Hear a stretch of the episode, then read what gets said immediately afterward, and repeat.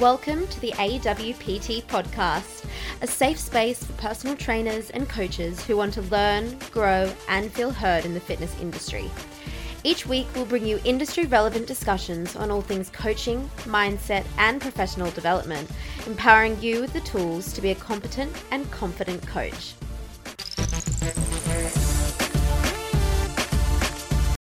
Alrighty, hello everybody, and welcome back to another episode of the AWPT podcast.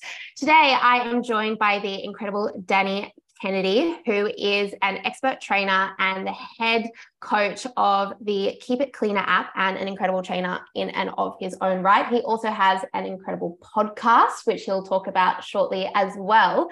But before we jump into the episode, I'd love for Danny to tell us a little bit about himself, who you are, what you do, what you love, and all of that in your own words. Uh, firstly, thanks so much for having me on. I really do appreciate it.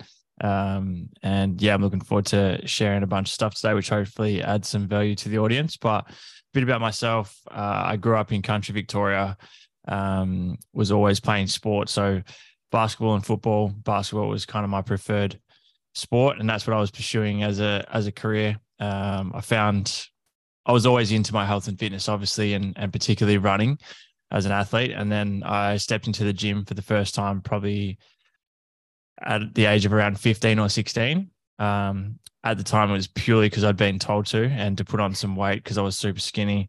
Um, but I loved cardio, I loved running, and had never really had any interest in the gym. So stepped in there after the first month or so. I was absolutely hooked. Um, after the initial stages of of really not enjoying it because it was just so different to running. But I fell in love with it pretty quickly and started to see the changes it had. It had for me in terms of obviously physically, but um, in particular mentally as well. I just found my confidence and self esteem and whatnot was improving drastically, and I found something that I could really put all my time and attention to, and and knew that it required me to be super disciplined and to have that consistency in order to see the results, which is something that I feel like I'd always instilled anyway as an athlete, but obviously in a team sport, it it doesn't always come down to just the work that you're putting in. So mm. that's why I fell in love with it. I think um, I did my personal training qualification um, just separate to school while I was in year 12. I did that online more so as a bit of a backup for if I if I didn't make it in basketball, but my headspace was literally just locked in on on playing basketball, and that was I didn't really have much of a backup plan other than having a a PT qualification. So I finished school, moved to Melbourne for basketball full time for a couple years. Eventually had a an ankle reconstruction, which led to me starting my career in the fitness industry, and then that was 2014. And then since then, obviously things have evolved quite a bit, and I've just learned bits and pieces through a lot of trial and error. Um, and, and that's kind of looked like obviously face to face personal training, which then led to online coaching um, at the end of 2016, and then starting the podcast, and then you know meeting the girls, and and helping them launch KIC in 2017, and then yeah, a lot's just continued to evolve. As I said, like each each year, you just learn new things and see what works, what doesn't work, and keep moving in the direction of where where the good energy is, and then that's led us to today where yeah, I spend majority of my time. Uh, I still do a decent amount of face to face sessions, but a lot of it is coaching through my app, um, programming, as you said, for Keep It Cleaner, and then of course the podcast, which is something that I'm really enjoying, and then now starting to tap into a bit of the the mindset side of things as well, which has been super fun. So that's a bit of a wrap up on me, yeah, um, and brings us to where we are now. Yeah, no, I love that. I always find it so interesting talking to coaches and learning about their history within fitness in the gym. And because I think people come at it from so many different angles. Like there are people that have come from that sporting background and then mm. have loved sport and fitness and exercise right from the beginning.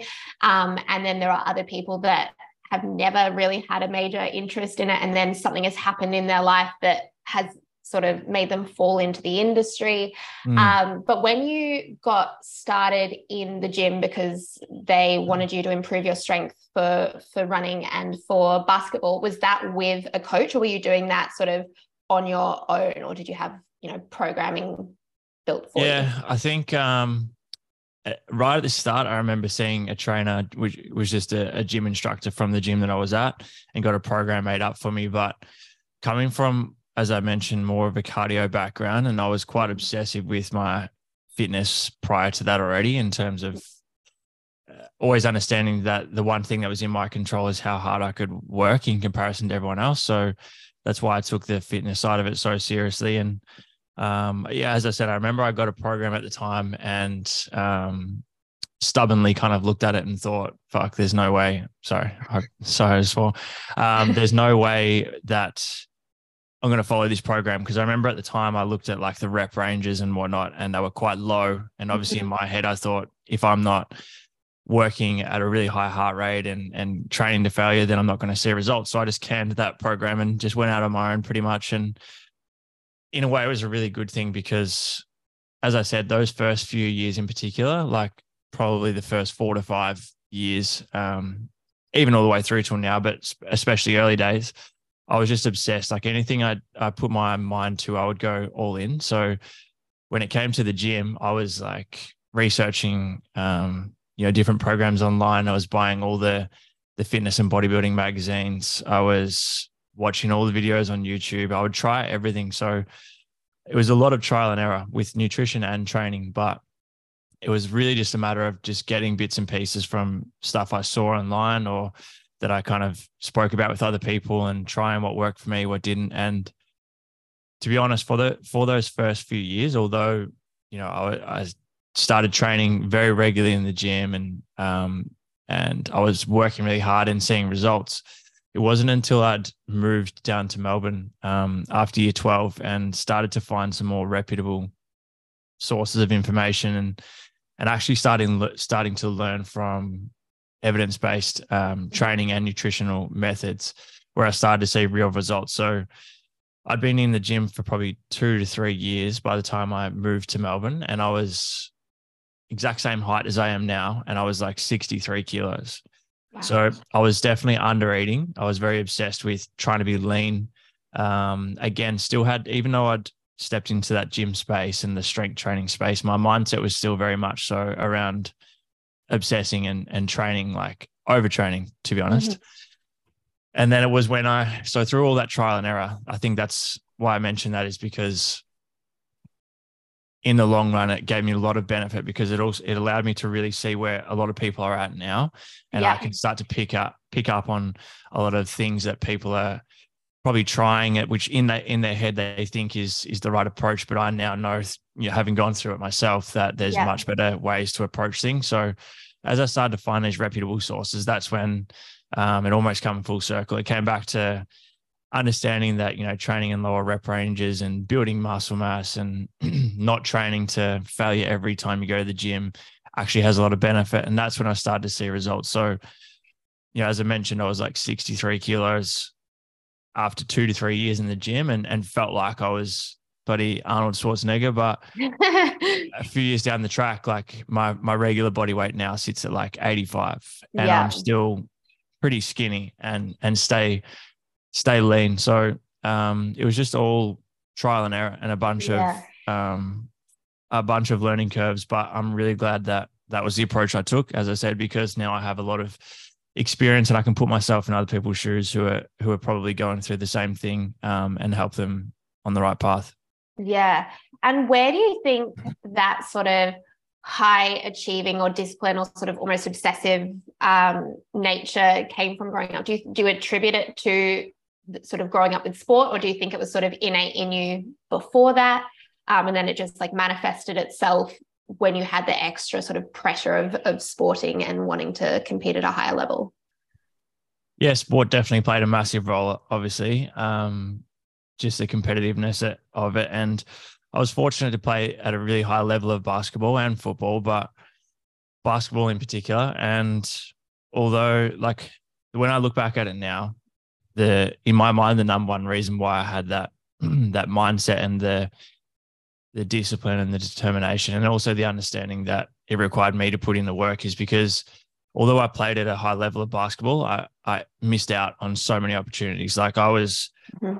at a high level, but I was also um, at the bottom of the high level. So I would get cut from teams, I would miss selections, and mm-hmm. over time, it literally got to the point where, you know, most people around me were kind of like, if they were in my shoes, they would have given up or quit well mm-hmm. before I even considered any of that stuff. So, for whatever reason, I don't know why. Um, you know, I was very fortunate as well to have and still do have great parents um, and great support and stuff, but they were also never pushy. Like if I woke up one day and said I don't want to play basketball anymore, that'd be completely fine with it. They they didn't yeah. really they weren't like that. But as I said, because I had so many failures early on and consistently, like when I look at it now, I really just couldn't catch a break. Like there was from the from the age of maybe 14 all the way through to 18. Mm-hmm. As I said, I was fortunate to have like really good success, but in comparison to those that were at the same level as me and those that I was trying and the level I was trying to get to, I missed out on so many teams, got cut from so many teams, had so many failures that in time, as I said, I don't know why. Um, I just built this resilience to the point where I was so determined and so set on achieving my goal that it didn't matter what what happened, like what failure I had, what outcome I had along the way. Like I just thought it was part of the journey, and I just knew that most people would stop at this point if I just keep pushing, if I stay consistent, if I keep putting in the work, then that's going to get me to where I want to be. And, you know, in time, I saw that play out in my favor with bits and pieces. Obviously, there was still a lot of stuff that I didn't get to achieve that I wanted to, but I knew that the only reason I was at the level that I was at is because of that work ethic. So I think once, you know, I moved here full time for basketball, as I said, and started to have some good success, but it was still the same story. Like there was still bits and pieces where there are a lot of setbacks and it just didn't phase me. So once I stepped away from basketball, stepped into business, did a bunch of other um, competitive stuff from that point. Um, it was just a mindset that was just instilled in me, and I've been able to carry that across to pretty much everything I've done, which is which is an absolute blessing. So you know, as the saying always goes, like everything happens for you, not to you. So mm-hmm. all of these lessons that I took away from at the time what felt like failure or setbacks were actually just lessons and stuff that needed to happen in order for me to to take these lessons away and having that understanding has then allowed me to go into absolutely everything I do with zero fear of failure or rejection or yeah. setbacks because because I, I, it's happened so many times and I know that so much good can come from it. Now I just approach everything with a, an attitude of like, you know, the, yeah, there's no, like there is just no fear of rejection or failure anymore, which is, yeah. which is really cool. And it's, and it's something that I see a lot of people struggle with, like at the opposite end of the spectrum. Like they don't try their hand at something they want to do, or they they take every setback as you know take it personally and then and then go off the path because they feel like if there's one setback, there can't be success. But as I said, I've just learned that the more failures or more setbacks I have, just is just leading me in a better path of of something better down the track.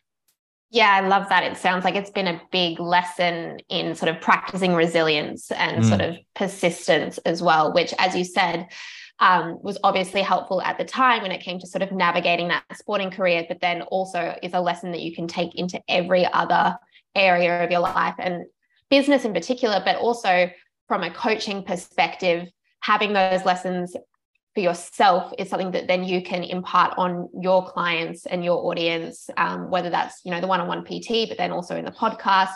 So it's all sort of coming together to then benefit other people as much as it's sort of benefit you as well.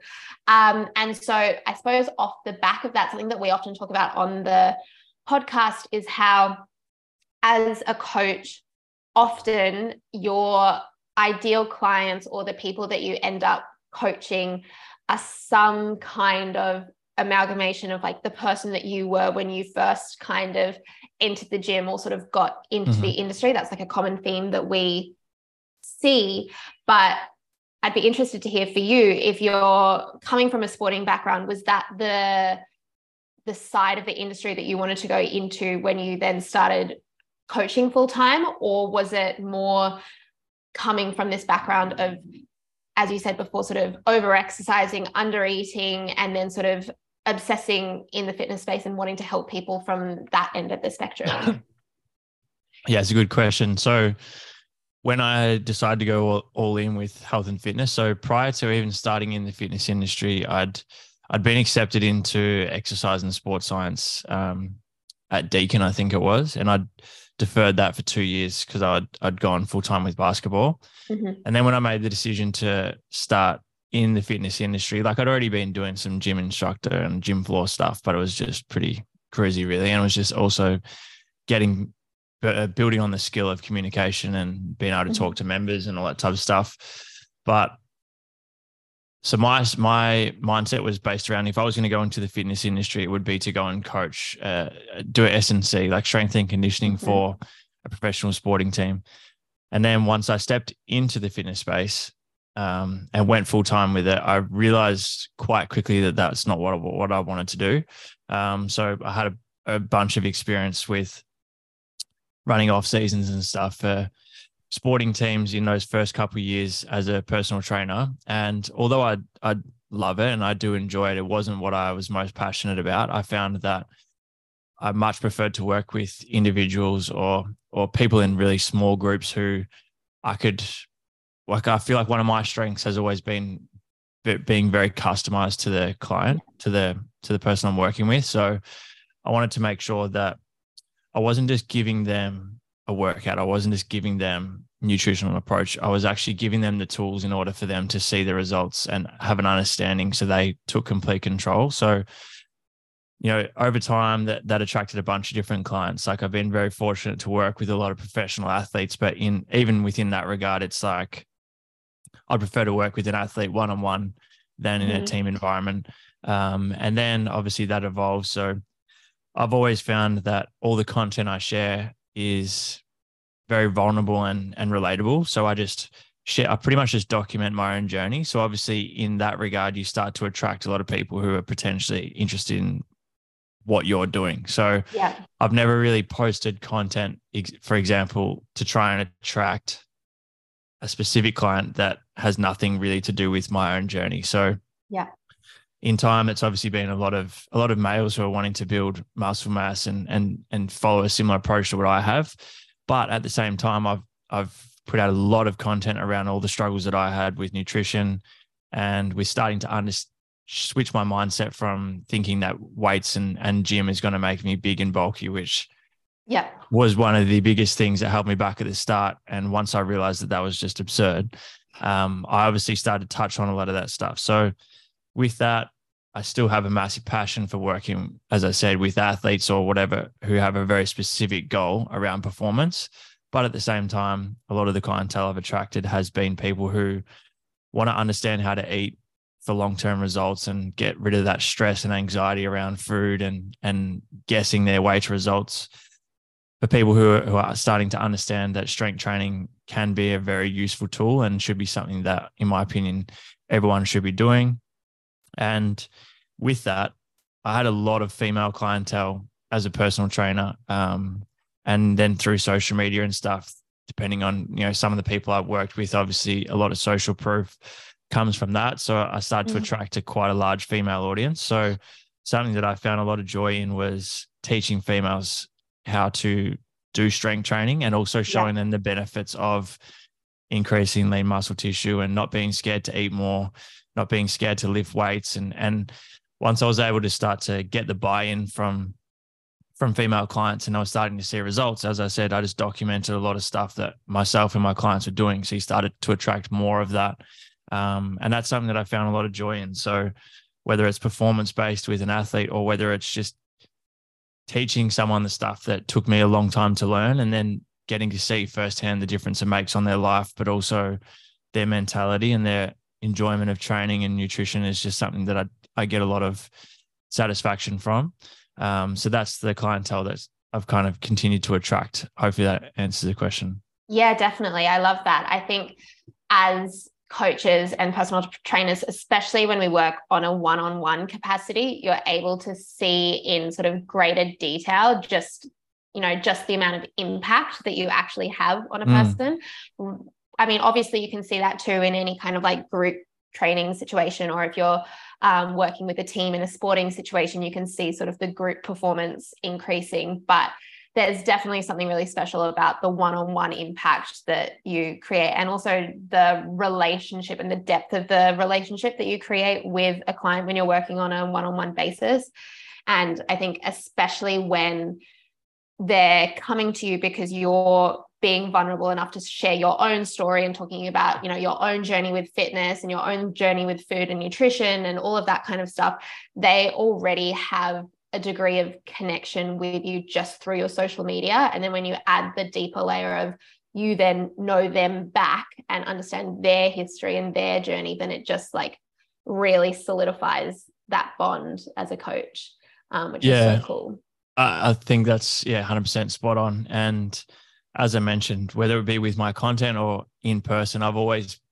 um, made a really big effort to remain very authentic. So um, obviously, the clientele that you attract are, are, people who, as you said, get to know you quite well. Um, and something that I take a lot of joy out of is is then working with someone in person and then you know getting the the comments of like oh, you're exactly the same yeah. online as you are in person. And you know, something that I get quite a lot from clients is is almost the surprise of the fact that um, I'm very normal, which I'm not saying is is too much of a weird thing, but like I'm not online posting shit like do this, this, and this, which is just unrealistic. And it's also stuff that I'm not doing. Like, yeah, I'll, I'll always share when there's stuff that I'm struggling with, or I'll go out and, and have drinks with my partner or friends or whatever, and and I won't be sitting here on the, you know a couple days later on a Monday telling clients to do the exact opposite. It's like I want to make sure that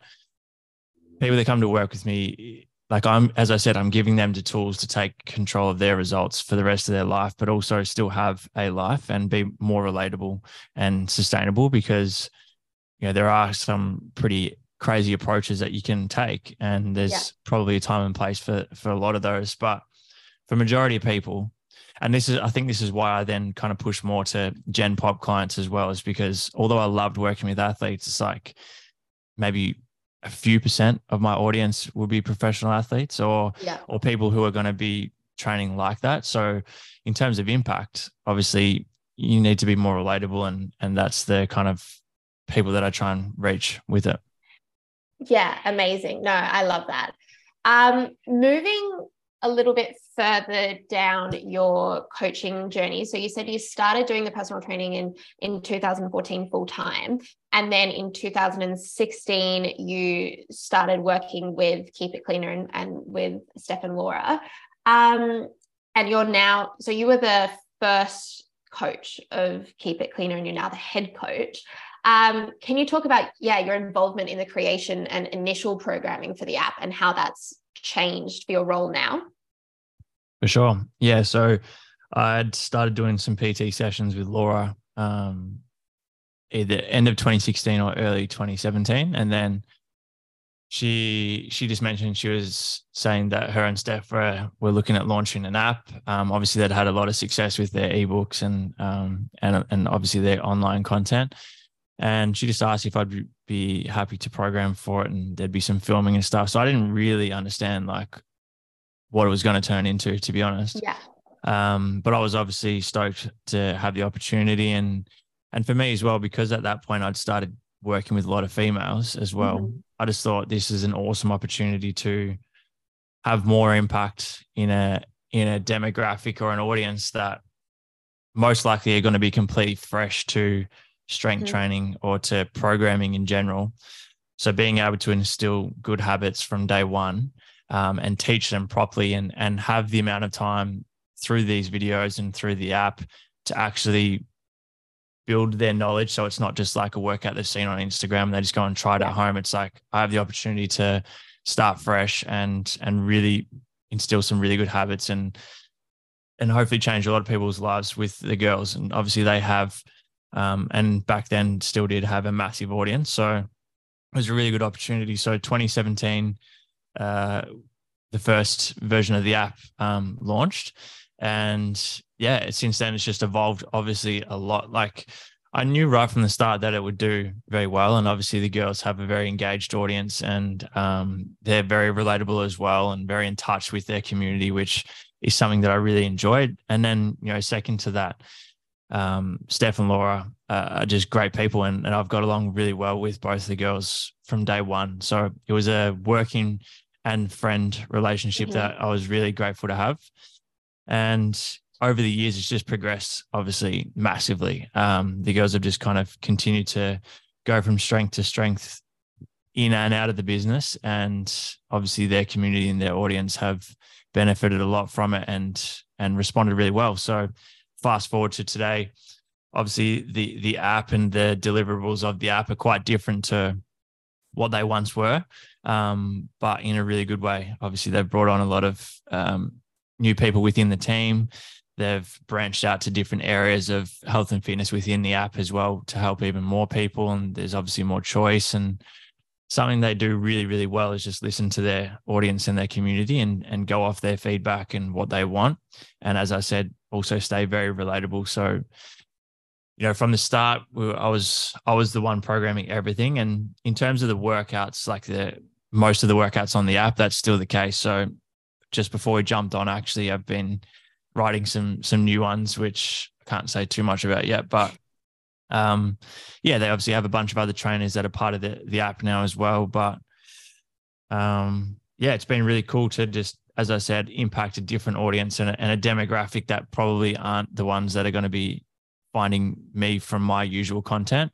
Mm-hmm. Um, mm-hmm. But at the same time, being able to be part of that community and you know when we go and do these like the KIC tour and stuff when we do these live events or or whatever it's just awesome to see the amount of people that are, are being impacted by the the app and the content they're putting out so it's just been really cool to be a part of it yeah and it's so cool hearing what you said before about how your your journey as a coach had sort of started to shift and you really enjoyed teaching people at the start of their fitness journey about the importance of strength training and resistance training mm. and even you know going back to your own journey of being like oh i don't want to do weights they'll make me bulky that's obviously a very common narrative i think for yeah. women in particular and especially when you know KIC and the app first came out so in around that 2016 2017 time that was a really common narrative and everyone was sort of pushing the the HIIT workouts and the cardio and stuff like that so finding a way to introduce a degree of strength training and resistance training in a way that was still sort of accessible and using the girls as amazing role models to sort of mm. introduce that style of training sounds like it would have been a perfect fit for where you were at your journey as well as a coach yeah for sure and it's interesting now like the feedback we get through the app is that people just want more strength workouts. Like obviously at the start, you know, even even with the girls, Steph had done a bunch of of strength training already, but Laura yeah. hadn't done a great deal of it yet. So even seeing their understanding of it over the years mm. improve has been really cool. But I remember we would have, I think it was predominantly HIIT sessions initially. It might have been like three HIIT sessions a week, and then it'd be one or two strength just kind of in between. That was yeah. the first introduction. And now we literally have like full strength programs where some of the members of the app aren't doing any HIIT sessions at all. They might be doing minimal, a majority yeah. of their training strength. And as I said, once you've got the trust of the audience, which obviously the girls do, um, and then you have that buy-in and you can and you can show them firsthand what strength training can do to not only your your physique, like um, physiologically, but mentally. And that's something that mm. I probably take the most joy out of is seeing like the increasing confidence or seeing the the enjoyment of actually going and and trying to feel strong and, and working on yourself and having that sense of achievement and that carries across to all areas of life which is as you touched on it's the the things that i got to experience but now i get to mm-hmm. share that with others and i to be honest like i get the most joy in terms of face-to-face coaching or or even online coaching, the most joy comes out of people who are like super fresh, like where you get to teach them right from yeah. the start. And you can start, you can literally see, like if I have a face to face client, particularly a female who's never done strength training or any like form of structured training before, you can genuinely see the difference over the first couple of months. Like the difference in you know their their energy levels when they come to training, the difference in their focus with their goals, their confidence in their body, and all that type of stuff. And um, yeah, that's it's fun and it's rewarding because you know you're actually making a difference for someone else. And as you and I both know, like if you can take care of your physical and mental health, Mhm. it really just ca- it carries across to everything in your life productivity with work better relationships better you know the ability to set bigger goals for yourself because you have that self-belief um, so it's massive carryover effect Yeah, no, I love that. I always say to my female clients, like, if you can, you know, lift a 100 kilo deadlift or a 100 kilo hip thrust, then you can stand in a meeting with your bosses and ask for a pay rise. Like, if you're strong enough to do this,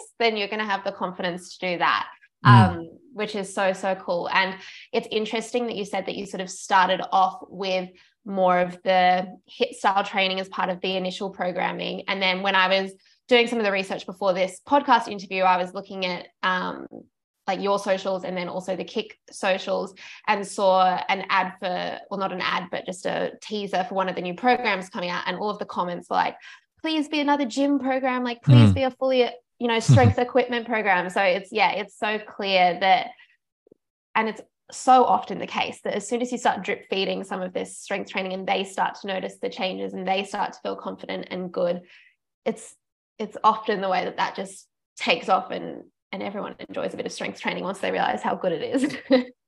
Exactly right. And as I said before, once you've got that trust already, that's when people are more comfortable to try these things out. And then again, the fact that you have Steph and Laura both, um, you know, the role models for the program and actually showing firsthand that the difference it's making for them and and being open and vulnerable and and listening to the community is, um, I think, what one of the mo- biggest reasons as to why KIC's been so successful.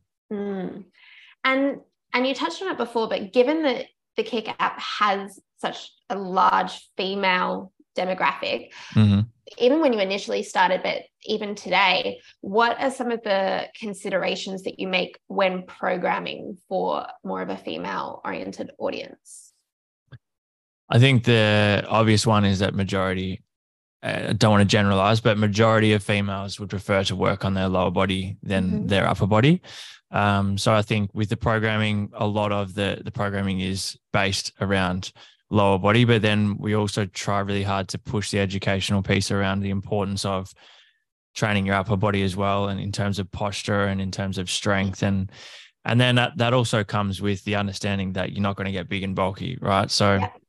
Once people start to see that that's not the case, then we actually have a lot of girls who really start to enjoy the upper body strength training as well. But they're they're really like the there's no in terms of like male and female, and and I'm sure you have a good understanding of this as well. Like with strength training in particular, there's not really a difference when it comes to um, how physiologically we respond in terms of rep ranges or or movements stuff like that. It's all quite similar. It just depends on what the main focus is. So as I said, a lot of the focus does go towards the lower body and the glutes and, and all that type of stuff as well. Um, but and then just keeping the same rules that I would keep for anyone's programming. So you know, trying to have more pulling movements than pushing, and Mhm. educating people around the importance of strengthening your posterior when everything we do is majority of the time with our anterior.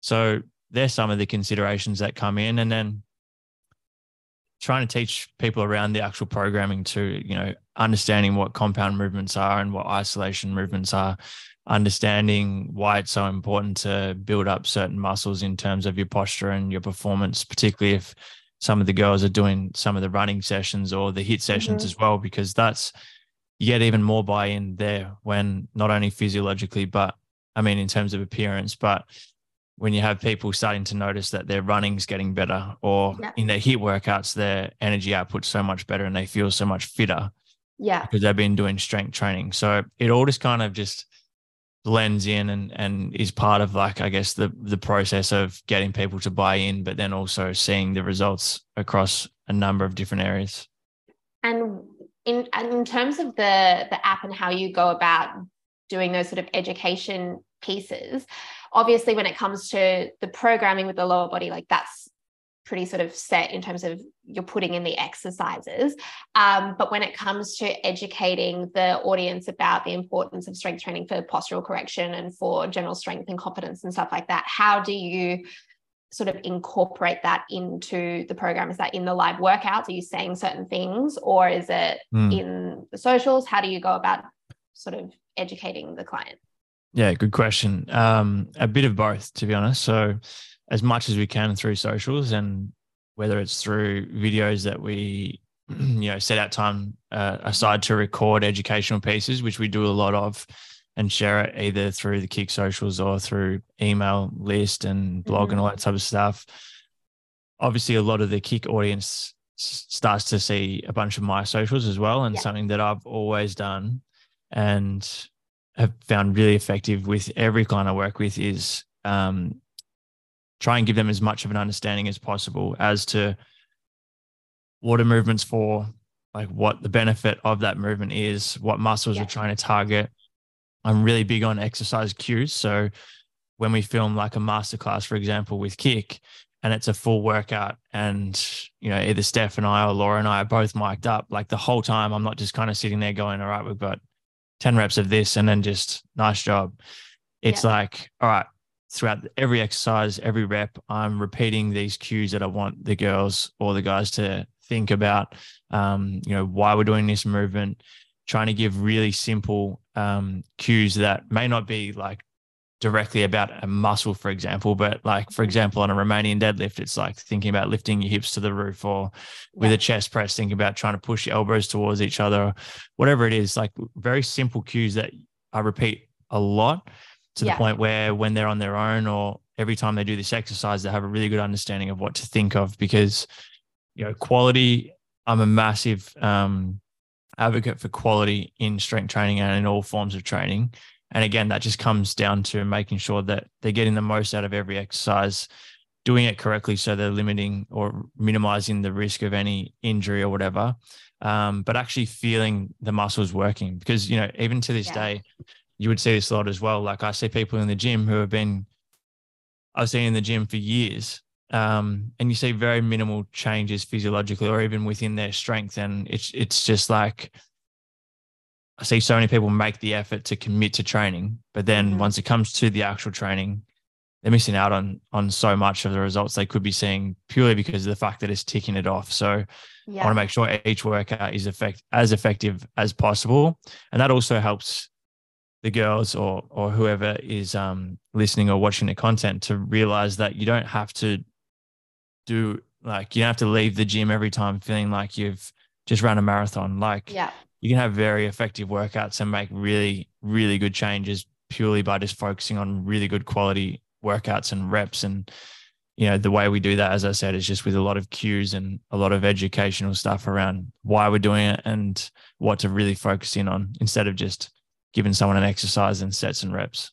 Yeah, 100%. Because I suppose then there's the two different approaches. Not only are you sort of physically telling them how to not just how to do things, but why you're doing things and telling mm. them the benefit of, of the programming and, and the why, but then also with the the cues and just sort of the repetition around getting them to do things effectively, they're going to feel it as much as you're telling them the benefit as well.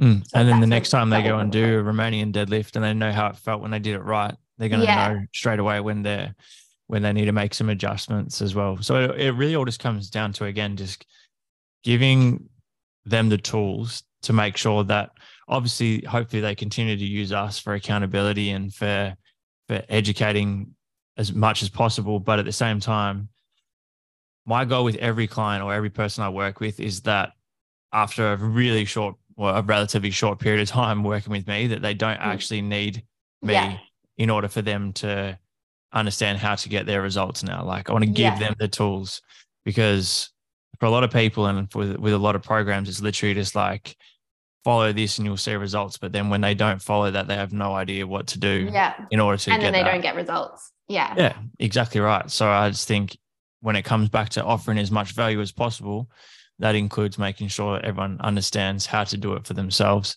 um, which is going to give them better results. And then it's also most likely going to get them to come back to you because you've been able to add so mm-hmm. much value to them. 100%. I think, too, I mean, you sort of have touched on it a little bit, but you've talked about how um, coaching in a group situation, I suppose the benefit of the app is that people don't necessarily realize that it's a general kind of group program. It feels one on one because they've got you in their in their ears or they've got you sort of on their screen. So it feels yeah. almost like that one on one coaching. But from a, I suppose like a programming perspective, how do you approach programming and coaching for that large Gen Pop audience on the app versus programming for your one on one clients? Yeah, it becomes a little bit more difficult, but with KIC, we've always had a pretty big emphasis on you know progressions regressions of every exercise even throughout filming a workout if i've got mm-hmm. um you know let's say steph doing a uh, like a squat for example with a weight at the yeah. same time while she's doing it i might get her to do a few reps of like all right if someone doesn't have this or if they've got mm-hmm. the, an issue with their knee or whatever here's a substitute replacement um exercise or here's a modification if you struggle with ankle mobility or whatever like having a bunch of different things that they can progress or regress to.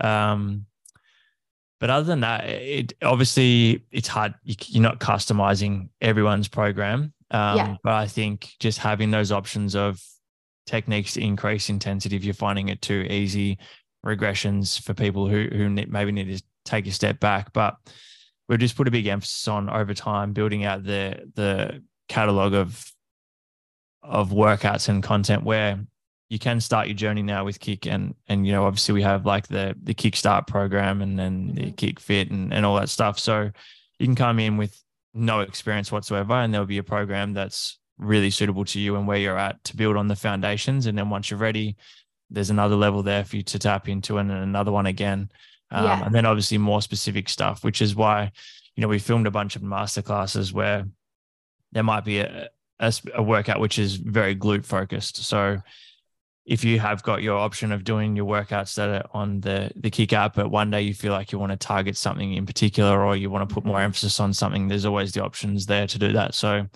in time, that obviously got a lot better. Whereas at the start, it was probably a little bit more um, generic, I guess. But um, in time, we've been able to add more to that.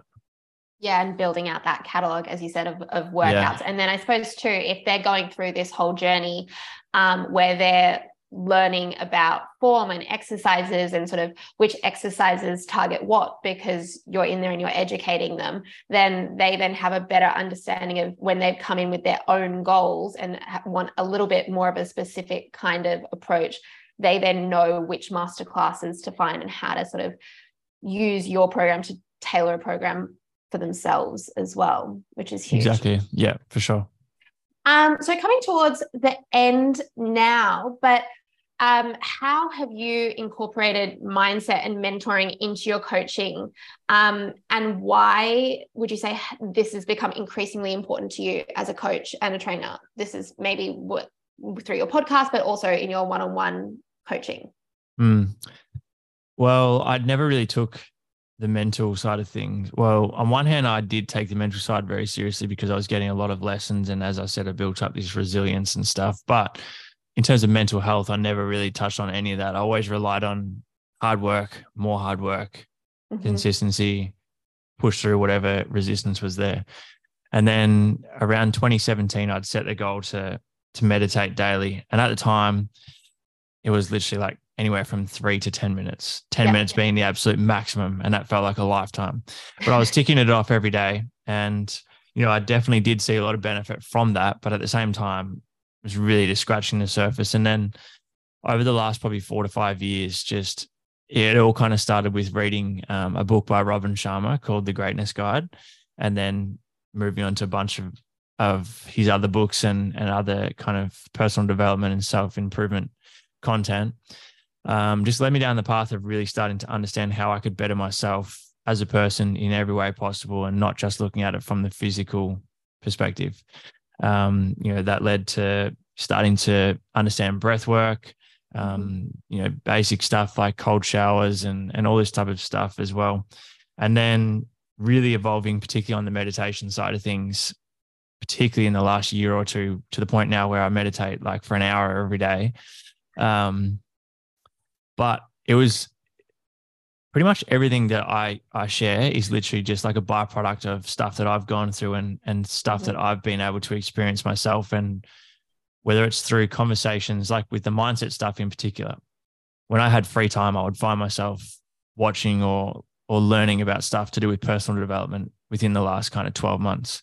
Mm-hmm. Um, so then that would lead to having conversations with friends about certain things or sharing my experiences through stuff on social media or with clients, like really starting to pick up on mindset shifts that could really help them or being able to read people's energy a lot better, just which comes obviously when you're spending mm-hmm. so much time with someone one on one. And just through these conversations, I started to notice that, you know, I would at the as on one hand, I'm obviously giving people a, a, lot of value and and hopefully changing their lives through giving them the tools to take care of their body physiologically, like with training and nutrition. And that's awesome. And you get to see so much impact. And I really love that. But I was also also finding that once you've kind of given someone the tools, you're there for accountability and and for yeah. whatever else, but your level of impact is kind of minimized then because uh, hopefully they continue to see change and improve their life, but you've kind of given them all you really can apart from yeah. accountability. Whereas I would have a whereas I would have a conversation with a friend or a client and there'd be like one sentence or one topic in our conversation which would completely light them up or would change their whole perspective on everything. Or, or you know in a week or a month's time they would come back to me telling me that all these synchronicities that happened because they made this one shift. Um, and and for me i was just like you know wow like this is give this is the ability to have so much impact through sharing my mindset shifts or sharing things around whether it be law of attraction or or manifesting or just discipline and you know daily non-negotiables in terms of setting yourself up for, for success that impact was something that I really enjoyed. And obviously, everything I've always done has been about impacting. So when I saw yeah. the level that I could have and reach more people in a much bigger way than just changing their body and you know getting a, getting six pack abs or whatever it is, this this can impact all area of their lives. So that's what led me down that path. Um, and just continuing to invest in myself and hiring my own mentors and trying to continually just become a better person and put myself in uncomfortable positions in order for myself to grow personally. Um, and again, just sharing those experiences. So whether it's through the podcast, whether it's you know now having the opportunity to to work with people one on one as a mentor and getting more opportunities now to to coach or or mentor in a group environment. So you know even uh, I'm working with a, group at the moment of like young boys between like the age of 12 and typically between the age of 12 and 18, I think, wow. are in this group. So, you know, after an hour call with these kids who I've been in their shoes and I've I'm hopefully able to then give them the tools that I wish I had at their age. It's really yeah. cool. And, you know, I got a, a message from someone like two days ago, one of the boys in the program who's like, I think he's maybe 13 or 14 around that age. And, you know, he sent me this message talking about we had this mentoring session the other week around the law of vibration, which obviously the way you deliver this content to people from different ages has to change yeah. a lot. But a topic that I wouldn't have even like linked at at the age yeah. of 13 or 14, getting a message from this kid a week later telling me how much of an impact it's had on his week. Wow. To me, it just gives you this like incredible feeling. Um, and that's something that I want to have more of. So um, yeah, in terms of that, it's just again just sharing my experiences, hopefully adding more tools to the toolkit for some people and and having an impact in a different way, but then also trying to incorporate the two because obviously they play hand in hand, in my opinion, yeah. physical and mental health. So if I can start to find a way to to leverage off both and and help people really tie it all together, I think there's um, opportunity for big impact. I love that, and I suppose that's the beauty of having a personal brand and having um, sort of that sole trader sort of business structure where you can evolve as a coach and as a person and as a brand as you're learning and evolving and changing as a person as well because as you're doing all of that you're then able to share what it is you're learning and mm. if your audience which more likely than not already is sort of invested in you and your journey they're going to want to receive all of that information just as much as as you are as well mm. um, which i suppose brings us to the end of the chat with this final question of how has your coaching style changed throughout your career and sort of what would you most attribute those changes to? Because we've gone through a bit of your career history and it, mm. it seems like it has sort of fluctuated, but remained consistent in this in this idea that as you're learning and growing and as you're changing as a person, you're just sharing what you're what you're learning and people resonate with it, which is amazing. Mm. I think there's a few aspects of it that have remained very constant in the way of being relatable, being quite vulnerable, um, and just documenting my journey. Parts that have changed a bit, um, particularly early on, it was it was almost like sharing stuff which I thought other people wanted, mm-hmm. If that makes sense. So it was almost trying too hard to come up with stuff to create or to share. Whereas over time, I've realized that, you know, if I'm going to work with someone, for example, I want to be able to really enjoy working with them and feed off their energy. So if I'm attracting a, a client that doesn't necessarily resonate with me whatsoever, because I've put out certain pieces of content or whatever. And then when mm-hmm. it comes to me adding value to them, I'm not offering them as much value as what they should receive because I'm just not aligned with what they want. Yeah. I've really shifted from that. So again, it's just like everything I'm putting out is stuff that obviously I'm doing, but at the same time, the it's almost like a boomerang effect. Like I'm putting out what I want to receive back yeah. in return, type of thing. Um, and I think over time, obviously, my confidence in my coaching ability and also understanding the way that I deliver my value best. So playing into my strengths a lot more. So I think obviously podcasting has evolved a lot, but I absolutely love communicating that way. And then also teaching like clients as well, even with the mentoring stuff now, I'm starting to learn that it's like you, you take all these these lessons from stuff you've already done before, but then in a different lane. So I learned very early with in the health and fitness industry to to find to figure out what I really enjoy and what I'm good at, and then just stick to that and go really hard yeah. with that, and not worry about missed opportunities in other areas because they're not aligned with what I want anyway.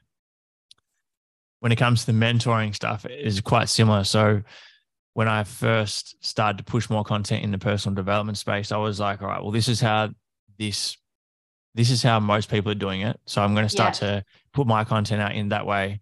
But then I just, it wasn't like an energetic match. Yeah. So now I, you know, I know that I'm best. Um, I can add the most value when I'm coming from more of like a responder archetype. So like whether it be a Q&A, whether it be receiving um, questions on socials and then responding to it via a podcast, whether it be mm-hmm a one-on-one call where I'm not coming into it with like a list of things I want to tick off. It's just like let's just start talking and see what comes up, and then I can yeah. respond best to that. So just playing into my strengths a lot more, getting rid of all kind of like worry or care about what everyone else is doing, and just kind of do what I feel most comfortable with, um, and the thing that I know works best. Um, yeah, I think I've answered that question. I don't really know if I have, but I think it just continues to evolve based off your experiences, to be honest, and then and then really yeah. leaning into your strengths and not playing too much into what you think you should be doing or what everyone yeah. else is doing. Just kind of follow what feels good for you, and because when you're doing that, the best parts of you come out then. So that's where you're going to be able to offer the most value. Yeah, I love that, and I love what you said um, about how doing what you think that you should be doing or doing what you see other people doing or what you think that mm. your client wants to hear because often when we receive sort of business advice about sort of marketing towards your ideal client or and creating sort of an avatar for your ideal client and sort of figuring out okay well what questions are they asking and how can i respond to that? But if that is not sort of inherently what you best know how to talk about or coach or educate on if you're putting all of this stuff out there and then you're getting it back because it works. But then if you're not interested in it, or if you're not inherently able to provide value to mm. that kind of client just because you want it doesn't mean it's what's right for you. And so, as you said, you're almost better off talking about the things that you know best or what you've experienced because then they're the clients that are going to come to you and then they're the clients that you're going to be able to provide the most impact for um, or to which is yeah such an interesting point just yeah, just on that point, just I'll add one more thing to that. So how that kind of plays out, and this is how it played out for me recently, and this is when I got a really even even better understanding for it is so when I was working with my mentor, um, I had there was a certain program or a certain part of my coaching services that you know I'd been working on for some time, and I was starting to get frustrated with the fact that it wasn't growing at the rate mm-hmm. that I thought it should. In order for you know, in terms of the off the value that I was offering, and maybe yeah. even like the price that it was, whatever, I was like kind of confused as to why it was just stuck. And when I spoke with my mentor, she was like, the reason why it's not growing is because subconsciously you don't want it to. Yeah. Yeah. So, like you mentioned this before, it's like if you're pushing out this content, but you're also not that comfortable with coaching it or you're not yeah. aligned with it, then why would the universe send it back to you? So, it's almost like you're pushing into this resistance and you're not getting the return because it's not the right match.